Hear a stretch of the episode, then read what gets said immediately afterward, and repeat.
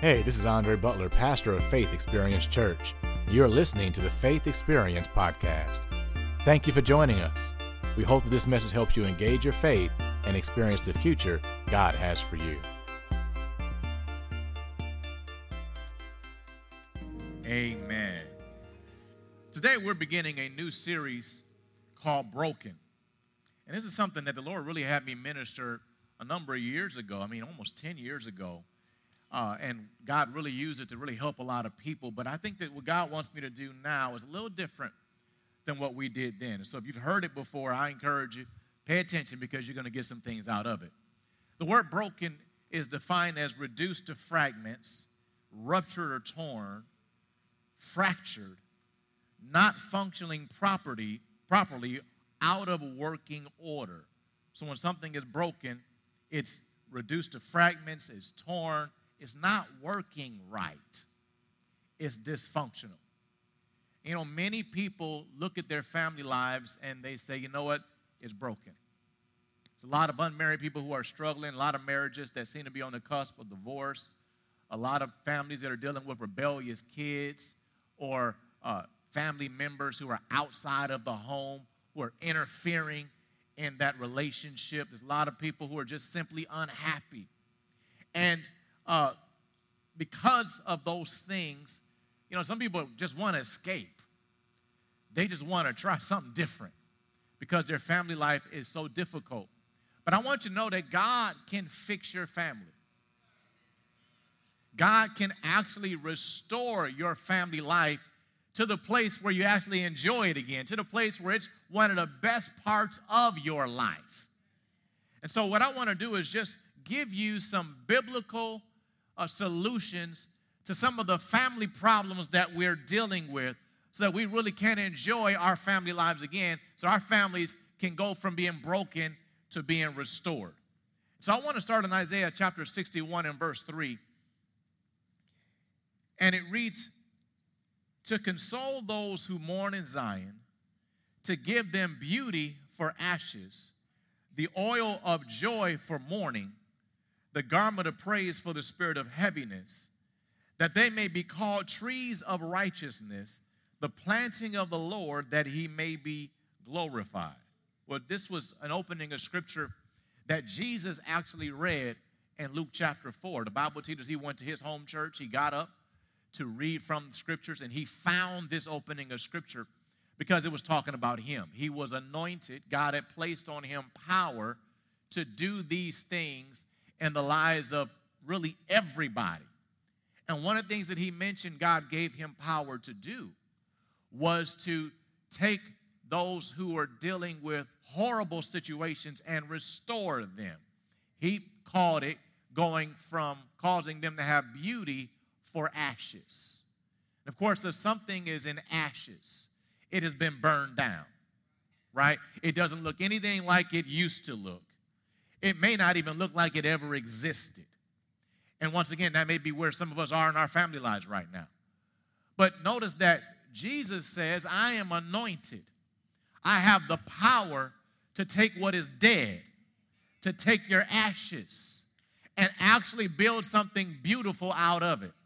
And I want you to notice that he's not just talking about taking your ashes and getting things to a place where everything is just okay. Anybody seen some of these just okay commercials? I think they're hilarious. You know, you're going to, to see a doctor. I, one of my favorite ones was the guy was getting ready to have surgery. And, and they ask about the doctor, and she's like, well, he's okay. And he comes down, comes around the corner like, guess who's reinstated? Anybody seen that one? And he's like, you know, hey, I got you, you know, but you can tell he's just okay. And how many know just okay ain't okay? You didn't dream about an okay family life when you were a kid. You dreamed about a great family life. And Jesus is telling you that what I'm here to do is to take you from ashes to a place where when you look at your family life, it's beautiful. It's great. It's wonderful. It's exactly what you wanted me to, to give you in your life. And so I want you to get hold of the fact that whatever your situation is right now, it can change. Circumstances can change. feelings can change. Your life can change. You just got to be willing to work with God. Somebody say, work with God.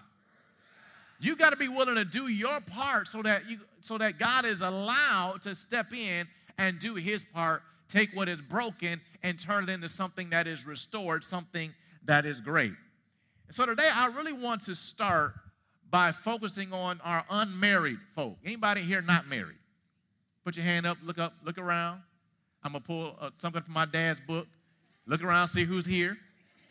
That's single. You might find somebody. Come on, I met my wife in church. You never know. You know, today it is challenging to be single and saved.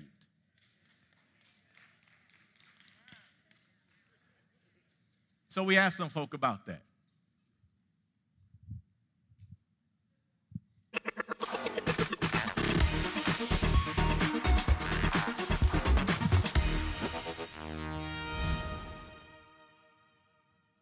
What's up, everybody? It's your boy James Jackson. You tuned into our Broken series, Man on the Street interviews.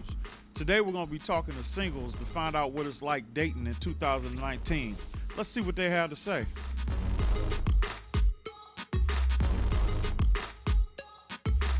Tell me, what is it like dating in 2019 as a single Christian? Well, dating in 2019 is easy, but as a Christian, it's hard. You have the different urges and the different things that you know you're not supposed to do, but it's challenging trying to resist not to do those certain urges. You don't find a lot of people that that are kind of into the same thing. It's hard to find someone that has the same commitment levels to Christ as you. So they feel like Christians are boring, or they feel like you know we can't have fun or do the, um, the same things that other people like to do. So it's been a little rough. Has social media influenced the dating process for you? Not really, because a lot of people that you know try to jump in like my DM or whatever, it's like no, I don't really, I don't like to be approached that way. Um, just being on social media as a regular is challenging. Um, I can be just looking at random stuff, and all of a sudden a picture of this fine woman barely wearing any clothes come up. Social media has made dating definitely hard. We have comparisons with the Instagram girls and the Instagram models. It's hard being single or married, uh, being a Christian, period, dealing with social media. Uh, like I said, it can be helpful and it can be harmful.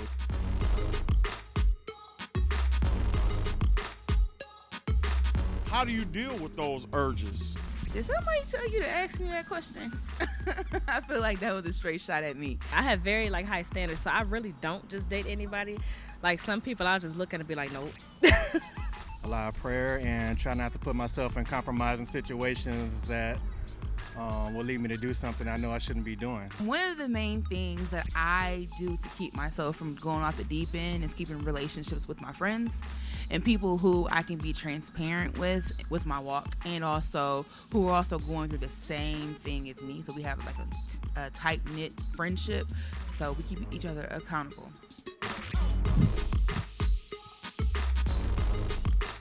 So were they right on the money? Yeah, single folk. Will y'all agree with some of those things? Well, I want to start in Proverbs 15 then, just see what the Bible says to unmarried folk. And uh, verse 13 says this It says, A glad heart makes a happy face, a broken heart crushes the spirit. A glad heart, this is really interesting, makes a happy face. We get that, right? Wouldn't it feel like or seem like the rest of the scripture should say, a broken heart makes a sad face? But it doesn't say that. It says, a broken heart crushes the spirit. A wounded heart actually has an impact on your spirit man.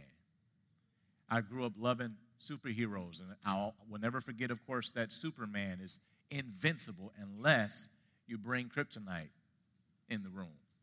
And kryptonite breaks him down quickly.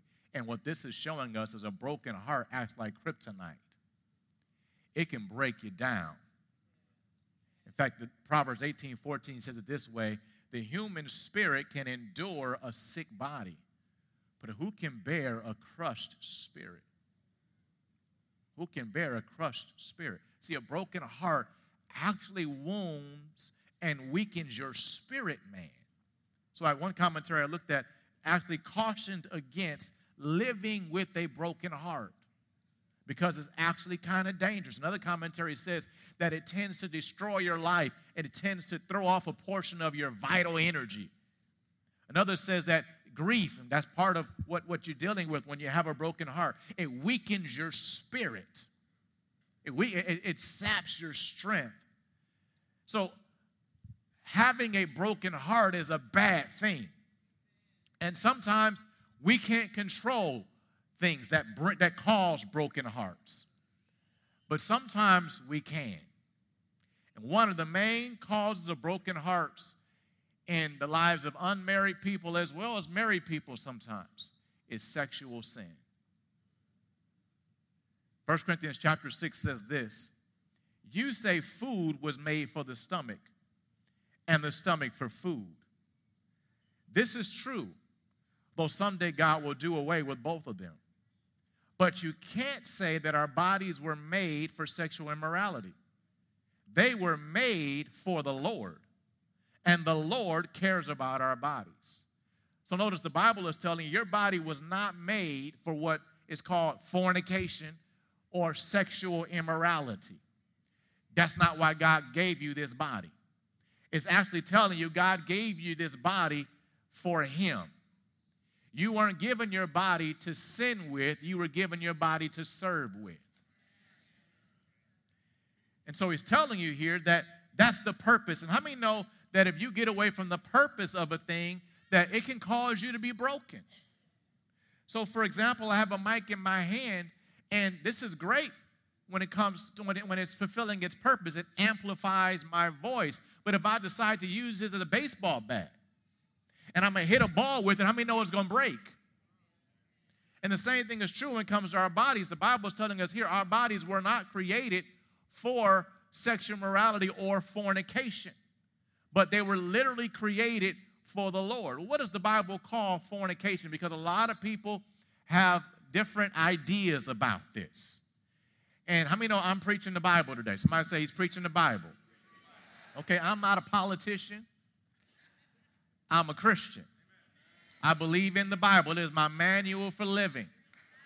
Okay, I believe God spoke these words into the hearts of men, had them write it down. And we've talked so much about how the Bible itself is proven to be supernatural. Bible prophecy alone proves that it is. So ultimately, what we're reading is God's viewpoint. And God literally defines fornication as harlotry. That's literally what the word means. In other words, when God says fornication, He's literally looking at someone who has sex outside of marriage. And that's what it is. It's any type of sexual gratification that you receive outside of a marriage relationship between men and women. He looks at that as harlotry. He looks at that as though you're walking Woodward on Saturday night trying to sell yourself. Somebody say he's preaching the Bible. I'm just going to be real with you. That's how he looks at it any type of sexual gratification. I want you to as I said that, because that would include lusting after somebody and getting that pop that you get in your body because you were lusting after somebody. That would include looking at porn. That would include, you know, being unmarried and two unmarried people having sex. That would include, you know, people who happen to be of the same sex having sex. That would include someone who's married having sex with somebody they're not married to. Any of that, all of that, God considers that fornication. All that He considers it sexual sin, and all that He looks at as though you're selling yourself. It's that evil to God. Why? Notice the next scripture, and it's going to show you something. He says in verse 18, run from sexual sin. No other sin so clearly affects the body as this one does.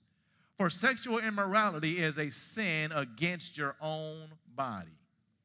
You know, I've read the Bible, the entire Bible through many times, and I can tell you, I can't remember finding another topic or another scripture where God tells his people to run from something. When you read the Bible, God talks about his people being more than a conqueror and world overcomers and you know, one will put a thousand to flight and two will put 10,000 to flight. I mean, there's a lot of scripture like that. you hardly ever read God telling his people to run from anything, but he says, run from this. He's saying, when you are faced with temptation in this area, run. Why would he tell you to run? Because it's that dangerous. It's that dangerous. I, one movie I saw years ago, and, and, it wasn't the best movie, but I, I, I always watch it when it come on TV. Anybody have a, that a movie or TV show you always watch it when it come on? It don't matter what you're doing. Oh, my show is on. Every time it's on, I watch it. It's called The Day After Tomorrow. And in this scene, you know, one, in this movie, one of the scenes is like a tidal wave running, you know, come, just going right through a, a downtown of a city. And so what happens is people see it coming, they turn around and they run for their lives. And there's a tidal wave of sexual sin in our country. It's to the place where it's not only accepted, it's championed. It's to the place where if you speak against it, you're a bigot. Right? Eh, there's a tidal wave, and God, and, and, and let me say this, and as a result of that, People are getting destroyed. You've got more broken lives in this world today. And one reason why suicide rates are so high, one reason why you have such a high level of sexual abuse, such a high level of rapes in our country, so many people are hurting, is because they, they, they have not listened to this. They maybe a lot of them didn't even know that this was so dangerous. It's kind of like what's happening with vaping right now. You notice it's been in the news the last week or so. And all these people are dying, and people are, showing up with these major symptoms in their lungs. And yet, vaping has been pushed on the internet and on television for a while, hasn't it? Because they didn't realize how bad it was. Now they're figuring out, oops. Same thing is true of marijuana. Same thing. All the studies that are coming out are like, wow, this is destroying people. That you know, they, I know in Colorado they said something like the, the drunk driving deaths doubled or some crazy statistic like that, but they're pushing it hard. Until one minute, they're, one day they're going to go, oh my, wow. And that's what's happened here with this issue. Sexual sin will cost you. And that's what Proverbs 5 talks about. It talks about you mess around with that strange man or that strange woman, and it'll cost you your wealth, it'll cost you your health, it'll cost you your reputation, it'll cost you years off your life, it'll cost you your honor. And at the end, you'll say, Boy, I wish I had listened. God's word reveals that it, call, it impacts your body. The fact of the matter is, there's a lot of people, even in this room, with broken hearts because of sexual sin. Their self esteem is ruined, reputation is ruined. They're dealing with, you know, uh, STDs, unwanted pregnancy. They, they aborted a child. They're dealing with all of that because of this issue. And God is trying to tell us that what you need to do, Christians, is you need to get back to being faithful to your first love.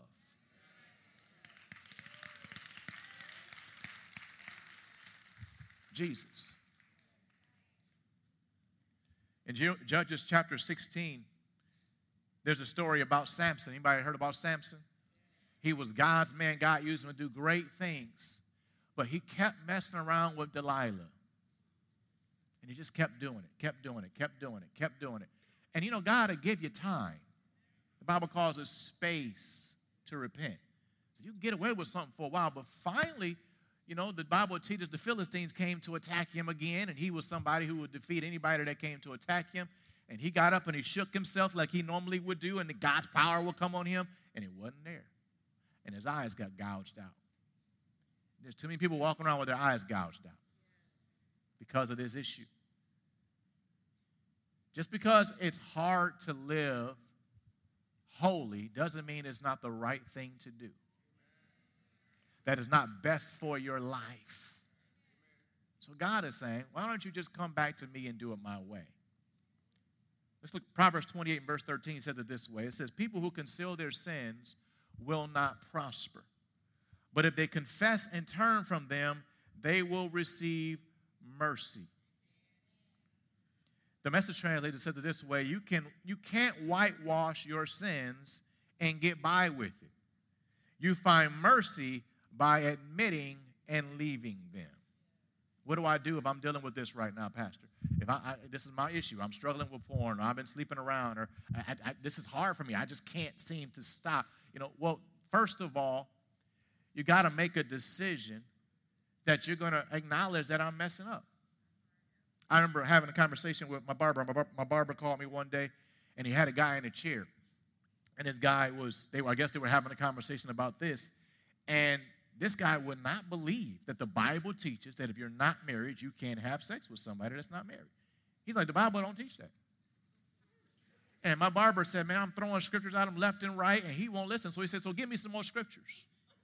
So I told him one. He was like, no, that's not talking about that. I told him another. He said, no, that's not talking about that. I finally went to Proverbs 28, uh, excuse me, uh, Hebrews, and it talks about, you know, how adulterers and whoremongers, adulterers marry, but a whoremonger isn't. That's just somebody who's not married, who's sleeping around with folk. God will judge. And then it got quiet on the other end. Because, you know, some of us, we want to act like I'm not doing anything wrong. It's not realistic for me to be a grown individual to have a sex drive and not have sex.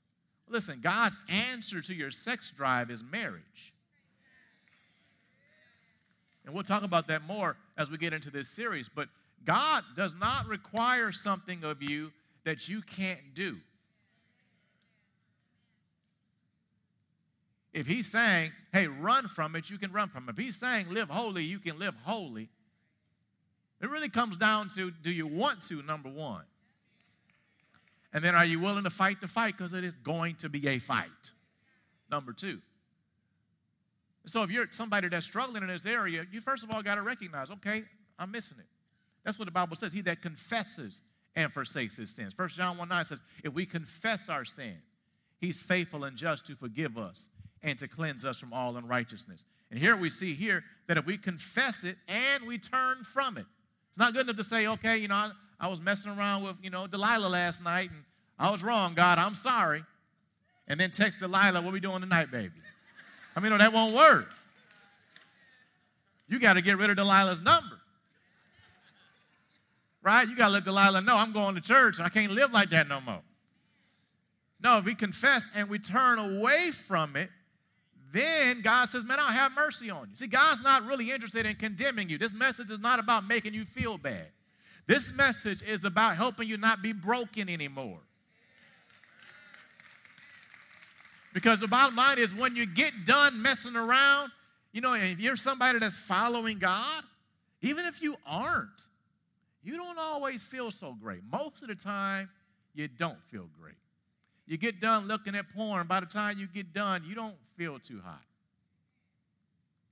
That, that, that, there's something wrong here, you, you're bothered. That's really the reason why there's so much opposition to even preaching like this. I won't even get into that. The point is that this causes you to be broken, and God's saying, hey, what you need to do is just acknowledge that this is not the right way to do things and make a decision to change. You've been going south on I 75, you know, south fits, you know, hell. So, anyway, it's time to get off the freeway, loop around, and go north again. That's what it means to turn. It doesn't mean to keep doing it, it means to do what I got to do to go a different direction. And the Bible is showing us here that if we do that, we'll have mercy. Well, God will prosper us again. I mean, if you read about the prodigal son. That guy got away from God, got away from his family, messed around. When he came home, his dad didn't tell him off. His dad welcomed him with open arms. His dad said, you know, hey, my son is home. Get the best, the best, uh, the best food. Let's go ahead and have a party. Let's celebrate. That's how God feels about you. God said, man, if you messed up, I don't want you wallowing in the mud for the next five years Think about how you messed up. I want you just to come home.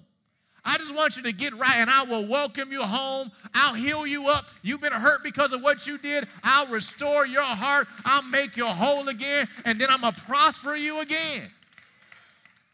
I'm going to take your life where it should be.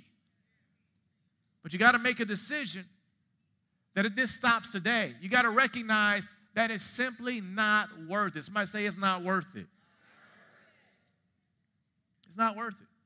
Messing around with them is not worth it. Messing around with this is not worth it.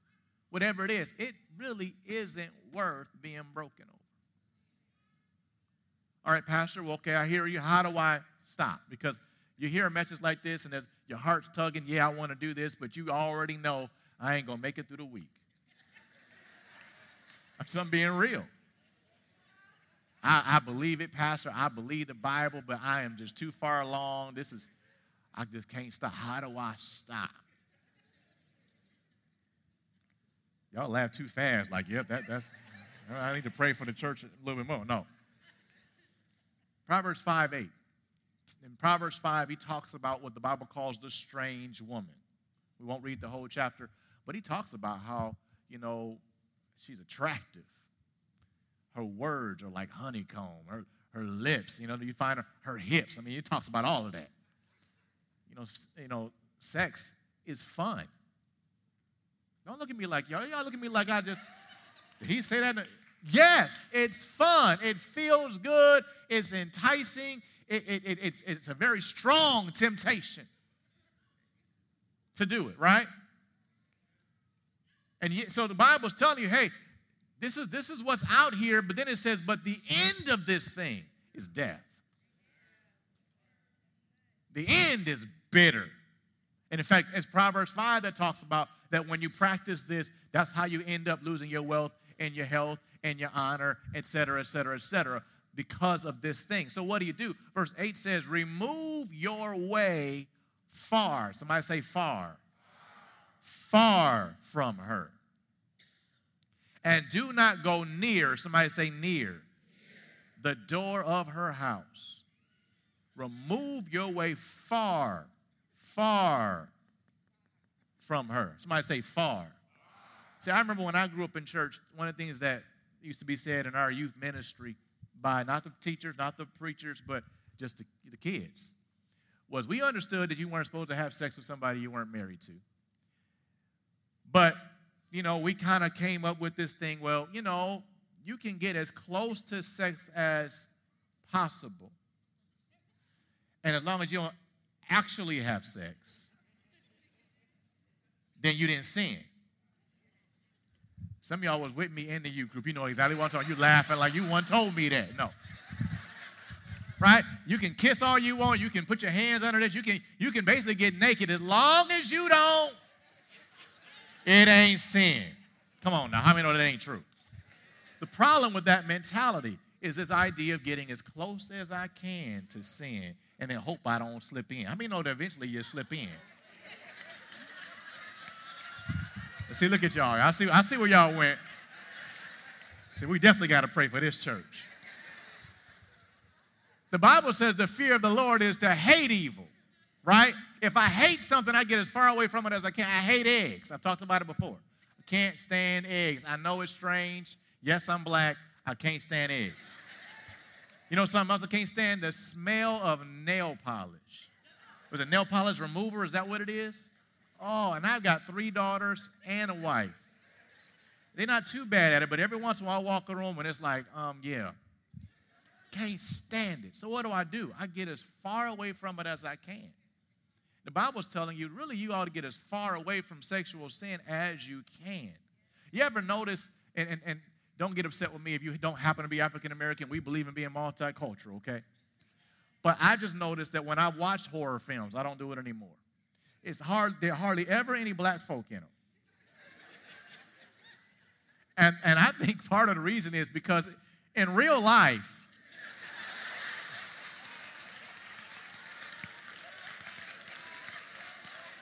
if you heard a chainsaw and some glass break and people screaming, you're not going to do this.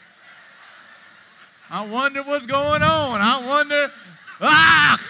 No, as soon as you hear anything, it's zoom, boom, I'm out. Right? You can tell me about this later. We got to treat sin like that. We do. We got to treat sin like that. We, we can't keep getting as close as we can.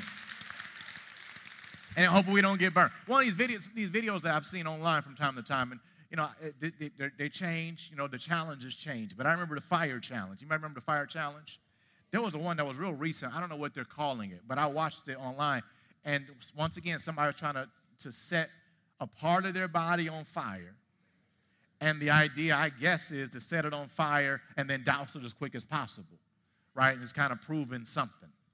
I don't really get why you do it. But that's what they're doing. So I saw this video, and you know, he had these girls around, and here they are. They're gonna light it, and they, you know, they lit lit somebody's foot, right? And I guess it had worked for other folk, but this time they lit their foot, and they couldn't douse it. You have never seen somebody move faster in their life. You want, you talking about you want to go to hell? We're gonna have a party in hell. No, you ain't. You don't want five seconds of hell. You don't want nothing to do with no flames. Okay? And I'm this girl jumped up and they, they running around and she flying trying to get somewhere. And I'm like, man, that's so sad. And there are people who lost their lives during the fire challenge. And sexual sin is fire. You might put it on there and douse it this time. But at some point, that water ain't gonna work. That's what Samson found out. At some point, you're gonna look up and you're broken. Or you're broken somebody else. So don't even play with fire because it's not worth it. Somebody say it's not worth it. So here's some guard work, some guard rails. You know, you ever on the freeway, of course, you've got, you know, we, we, we, we obviously have, I don't even know what the right word is, but we've got this thing in between the median. Thank you. Thank you all so much. Or, you know, if you got a baby, you get, they, they got their crib, you got guardrails. I mean, you get the idea. There's some things that you, here's some things you can have in your life that kind of keeps you on the straight and narrow. Just a couple of, of thoughts. Number one, bounce your eyes from hot things. Bounce your eyes. What does the Bible say? Jesus said, He who lusts after someone they're not married to, a man who lusts after another woman has committed adultery. Right? God's saying, if you just look at her long enough to lust after her, as far as I'm concerned, I count it as though you slept with her. Well, then, how do I live my life. I, am around all these attractive people. I can't even drive down the street without a billboard of a half-naked woman. Woman, or we heard on there, of course, uh, you're on social media and you're just trying to, you know, check out what's going on in sports, and bam, here's this half-naked girl. How do you handle that? Or even now with the ladies, you know, you, you're trying to follow this guy. He's on Instagram, and, and but, you know, you shouldn't even be following the fitness guy on Instagram. Let's just be real. If he don't have no shirt on, all the other stuff, and your husband find out you following him, Moving on. How do I deal with all of that? You bounce your eyes. You treat it like you would a hot stove. Right? You touch a hot stove, you why? Because if I keep my hand here, I'm gonna get burned. So I can see, I'm gonna see, okay, they're good looking, but I'm a, I'm moving away. And that's a habit you need to develop is to bounce your eyes. Somebody say, bounce your eyes. Now, I knew when the Lord wanted me to do this message, that the first message in Broken, I was like, this is not a good idea. I was right, I was going to do something else. But this is where He wants me to start. Because you, you got to get free of this stuff before we can even talk about God bringing a husband or wife into your life. That's where we're going next week. We're going to talk about, you know, those of us who are still in the waiting room right? We'll talk about how to receive that person, but you know, if you get you you still got this problem in your life, even when you get married, marriage won't fix this problem. You'll marry the love of your life, and you'll find within a year you're still you're still checking folk out. You're still looking at porn. You know, some girl approaches you, and it's, it's a weak moment, and you find yourself doing something you never thought you'd do. You got to fix this. So number one, balance your eyes. Number two, think holy thoughts. This is really true for women because men are mostly visual. So it's all about what we see. For women, what we what they see matters, but not nearly as much as it does with men. Their battle is right here. It's right here. And particularly married women, you start thinking about what life will be like with this guy and how he's different or better than my husband and all that kind of stuff. And the Bible says in Psalm 19, let the words of my mouth and the meditation of my heart be acceptable in your sight. How many know God sees what you're thinking about? How many knows what you what you think about actually impacts your emotions, your beliefs, your heart. So when those thoughts start coming your way, you got to do what Jesus did when Satan tempted him. Satan gave him some thoughts, turned his bread into stone or stone into bread. Jesus opened his mouth and said, "Nope, I rebuke you, Satan. It is written."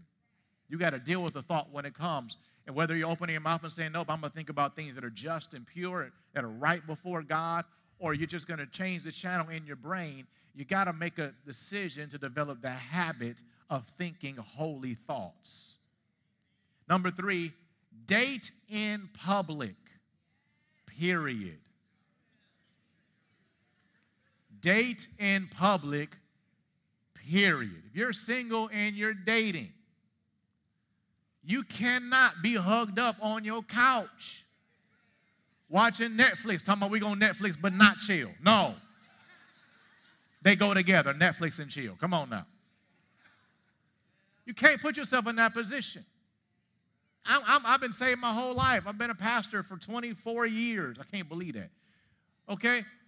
And, and, and if I'm in that position with a female I'm attracted to, married or not, anybody, no, no matter what the qualifications, I'm telling you what's happening that night.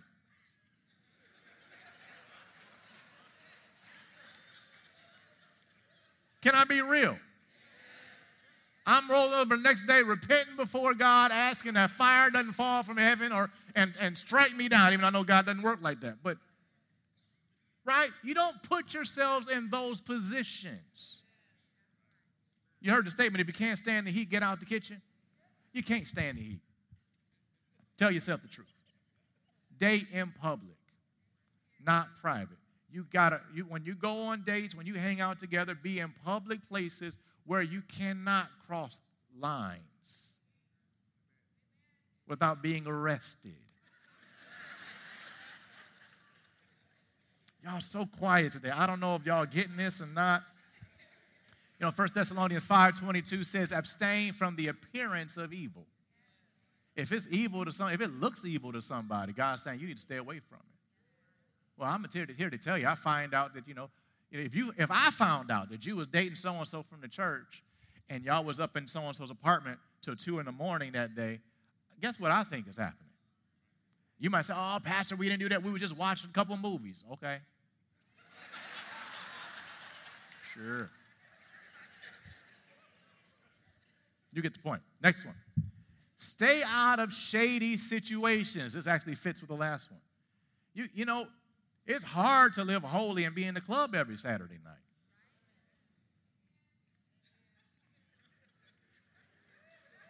I'm talking to believers in here. I know there's a lot of people don't believe in God, and we, we got some good things for you. But just talking to believers for a moment, because if you say you follow Him, then live it. Right? If you're going to be for God, be for God. If you're not, don't. Well, I, I believe in whatever you're going to do, go all out.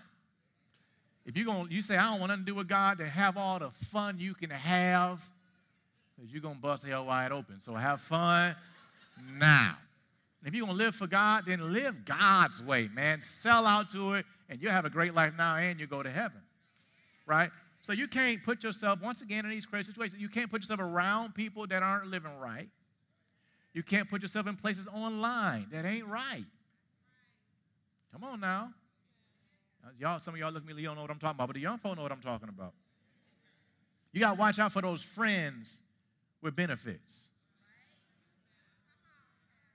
We just friends, but you, you know all you got to do is pick up the phone, send a text, send a snap. Man, it's so quiet up in this place. I don't think it takes all of that. Jesus said, if your eye offend thee, cut it out. Is he literally telling you cut your eye out? No. He's telling you it does take all that. Whatever it takes for you to protect yourself so your body can be for the Lord and you're not end up broken. And when you do get married, you can truly enjoy. You're not bringing all this mess into your marriage. Do it. You know what's shady in your life. You know who's shady. Move your way far from it. Last one have a true accountability partner. The Bible says, iron sharpens iron as a man sharpens his friend. That tells me you can't be sharp alone. That's one reason why we have crews here, small groups, because you will never be everything God called you to be by yourself. A sword can't get sharp by itself, there has to be another piece of metal. Together, you put them together, now the sword is sharp. There ought to be somebody in your life that know your issues.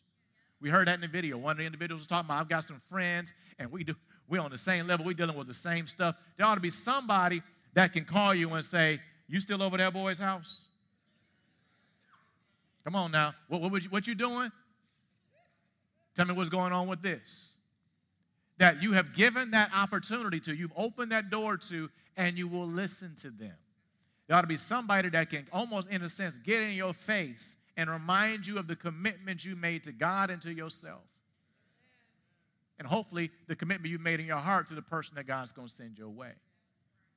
Sexual sin is not worth it. And there's some great things you can do to stop yourself from doing it. Now, I got some homework. Somebody say homework.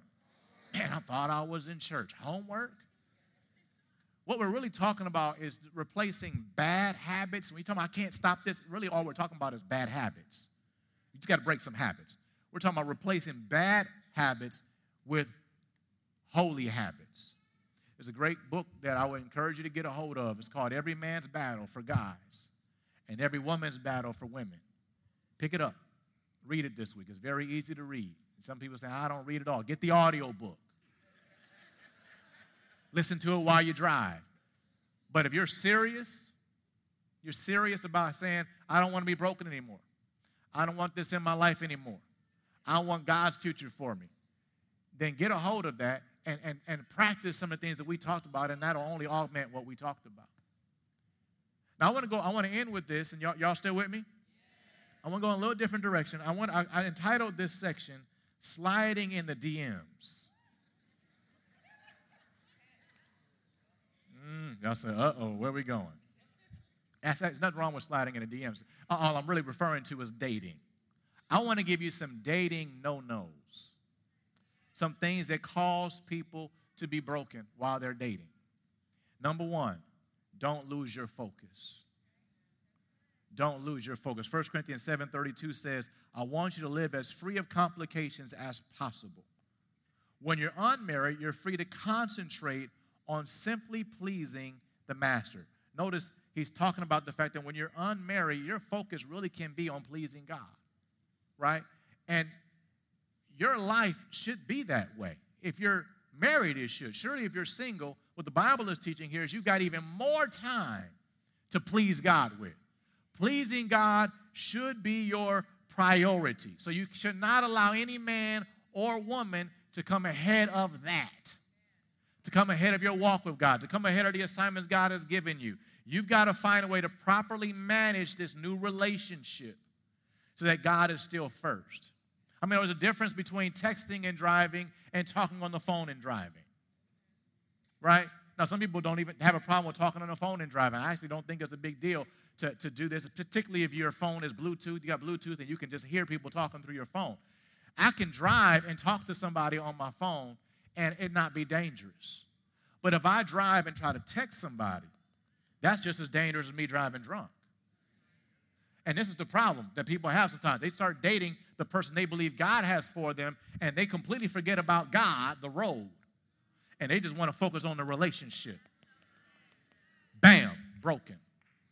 You can continue the relationship, but you got to keep your eyes on the road first. That's your priority, or there'll be no relationship, right? So number one, you got to don't don't lose your focus. Number two, don't be thirsty.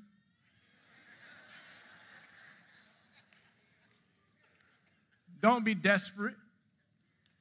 Philippians 4:11 says, "I'm not saying this because I am in need, for I have learned to be content whatever the circumstances." One one definition for content that you can find is to be undisturbed and undisturbing. When I am content, I don't have to have this to be happy. Your happiness is not determined by your marital status. I'm going to say it again. Your happiness is not determined by your marital status. It's not determined, it's, determined by your relationship with God. I'll never forget, you know, I was somebody who felt like I had to be married. That's what I was about. I was focused on that. I believed God for that because I was, I was to live holy. But that also meant I wasn't to live long without sex. Just being real. I'm like, all right, I'm a grown man. I, I, I, I'm, I'm getting my ministerial degree. I'm, I'm getting this job. I'm, I, I'm ready for marriage right now. Yesterday. Okay, because I, it, when he, it, yeah, I could argue that it was some spiritual things, but uh, come on, it was about sex. Like, I need to have some legal sex. I'm not wasting these years of youth. I'm just talking about where I was. I ain't talking about y'all. And I finally grew up. I finally got to a place I was like, you know what? It's not that important. What's most important is following God's plan for my life. And I remember having a conversation with a friend of mine, Bishop George Davis. Now he pastors Impact Church in Jacksonville. And he was like, hey, so how you doing? You dating somebody? And I was like, actually, I'm cool. I'm not dating anybody. I actually, I'm fine the way I am. And whenever that happens, that happens. And it wasn't until that I got to that point that a month later, I met my wife. See, God doesn't want that person to become an idol to you. He's God. You should be happy wherever your situation is. And then you'll be in position for God to do in your life what He wants to do. Number three, y'all doing all right? Don't compromise. And what I'm talking about here is don't compromise your list. In Genesis 24, uh, Abraham sent his servant to find a wife for his son. Anybody glad it don't happen like that no more? I would shudder to think of who my parents would have picked for me to marry. But she's anointed, son, but she ugly, dad. Woo! But as a parent, honestly, I could see the value if I could pick for my kid. But of course, I know she's probably sitting in the back like, no, you can't. But notice what Abraham said. Swear by the Lord, the God of heaven and earth, that you will not allow my son to marry one of these local Canaanite women. Go instead to my homeland, to my relatives, and find a wife there for my son Isaac. What was he concerned about? He didn't want his son to marry somebody that didn't serve his God. And 2 Corinthians 6:14 says, "Don't become partners with those who reject God." How can you make a partnership out of right and wrong? I many no, marriage is a partnership. The Bible says that's not partnership, that's war. Is light best friends with dark? See, a lot of us have a list of all the things we want in a mate, but you also ought to have a list of things that are no's. Nope. You heard that in the video. Nope. When they come to you and they're telling you, well, I, I don't really believe in Jesus, but you're a believer, nope. But they have potential. You don't marry on potential. Well, I can change him. You are not changing any man or woman. Doesn't work like that. You need to remember the no's on your list. You know, sometimes you hear people uh, that, that don't follow God talk about, you know, how, you know, when you get drunk, everybody look good. When you are living celibate, everybody look good too. For some folk. And so that means you need to have some listing. No, wait a minute, I know they fine and I know it's been forever, but they don't even follow Jesus. Or they say they do, but they're really a practical atheist. They say they believe in God, but they live their life as though He doesn't exist. And there's some other things that we'll probably talk about next week that you want to look out for, some no's. But let's start right by just simply saying, don't compromise your list. Next one, don't ignore the Holy Spirit. It says, Now, when they had gone through Phrygia and the region of Galatia, they were forbidden by the Holy Spirit to preach the word in Asia. After they had come to Mysia, they tried to go into Bithynia, but the Spirit did not permit them. If you're somebody that follows God, you know that the Holy Spirit lives in you, and you've had that experience of, of having that no in your heart. You know, and, and you overrode it. Anybody ever do that? And you're like, oh, whatever. And then later on, something told me. Well, it wasn't a something, it was someone. You get this check in your heart. You know, this ain't right. This is this ain't God. And, and that happens when you're dating. And you like somebody, you're excited, you're thinking about the possibilities, and you go on a date and you already know this ain't it. But they, but you know, you like, but I'm I'm so and so age.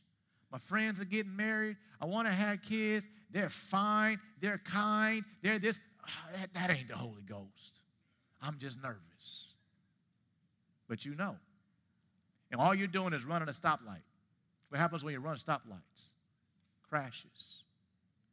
And one of the things that Satan seems to do sometimes, he likes to send you to counterfeit first. Somebody that seems to be real close to what I'm asking for. Some of us married to counterfeit. Some of back, don't, don't elbow your husband or wife. Don't be doing that. Uh huh. Counterfeit. No, don't do that. Talking about broken. You have a broken marriage for real. Don't fall, don't fall for the counterfeit. You got to trust God. We started this service talking about trusting God. Trust God that if this person, you already know this isn't it, that God's got somebody for you that's better. And then last one, don't get out of your lane. What are we talking about here, Pastor? Proverbs 18 22.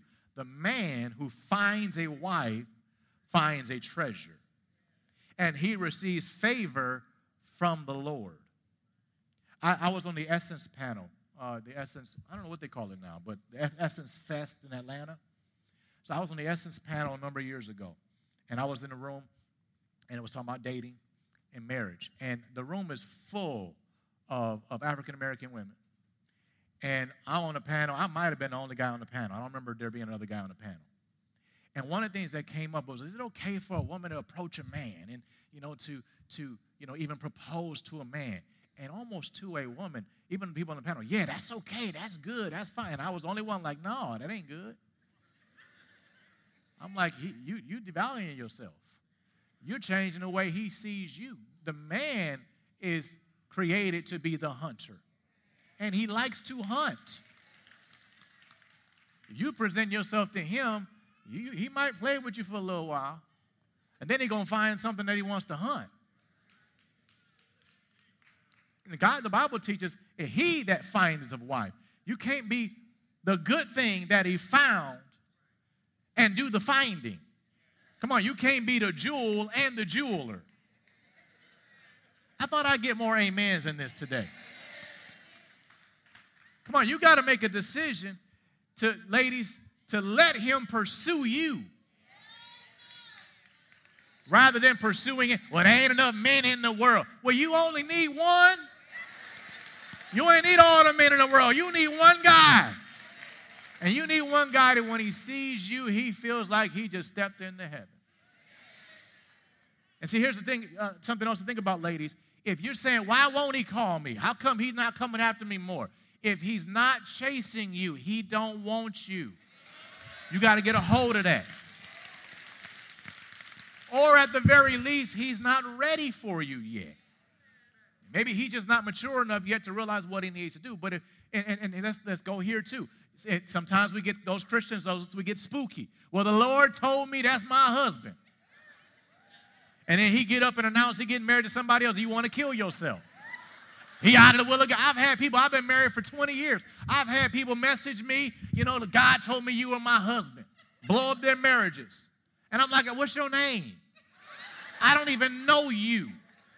And God, I talk to God too. I'm already married. I don't see where anywhere in the Bible I get to divorce my wife and marry somebody I don't even know. That's spooky. God ain't gonna tell you that until that man, God tells that man. He gets the revelation, you get the confirmation. Otherwise, you're getting out of order and you're just gonna have a broken heart. And ladies, when he approaches you, if a guy approaches you and he's not your type, he's not what you want, be nice. be nice. Because part of the problem we have is some of these guys, we're supposed to be hunters, right? But some guys, they keeping that gun on their shoulder. Because they've been beat, beat up a little too much. Because you are taking a personal risk.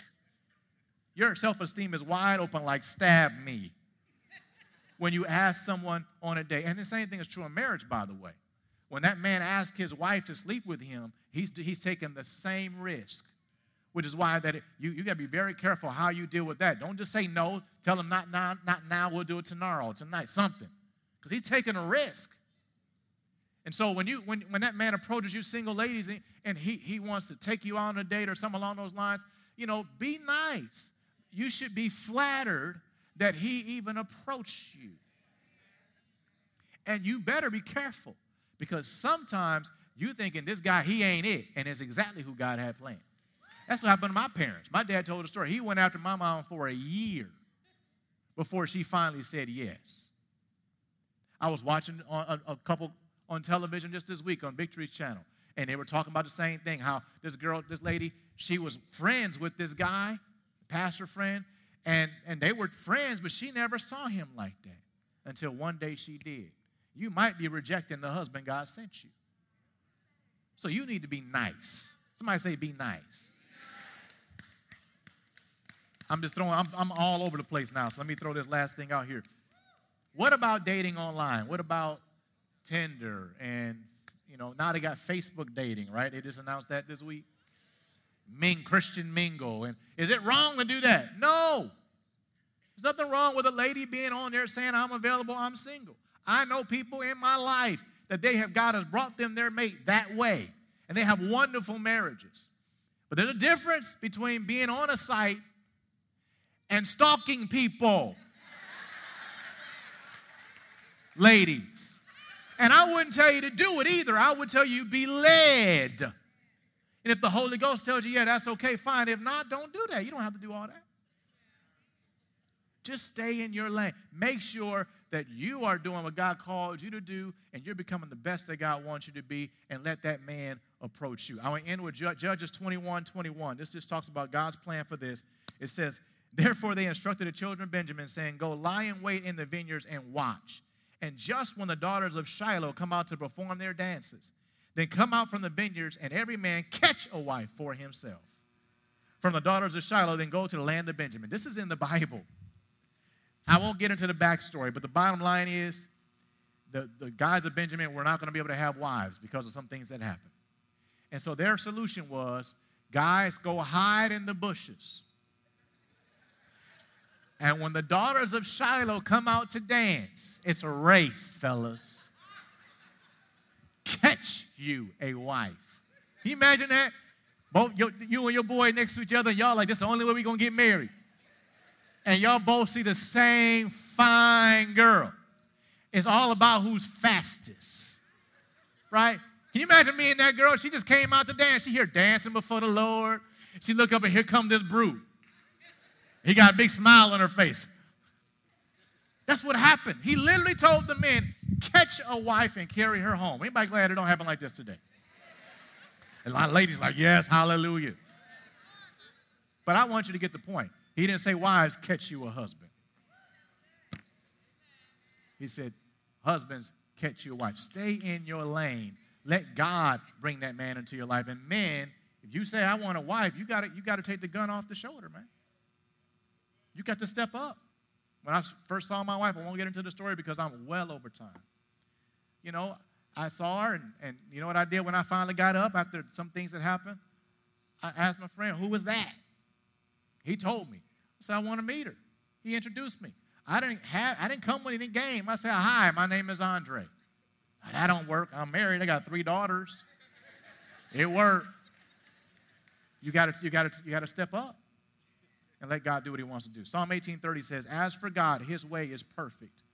The word of the Lord is proven. He is a shield to all who trust in Him." I just want to challenge you today: do it God's way, and you'll find that if you do that, it will all be worth it. Come on, lift our hands and thank God for the Word of God. Thank you, Father, for the Word of God. Thank you for tuning in to another Faith Experience podcast. Remember, God has a future for you.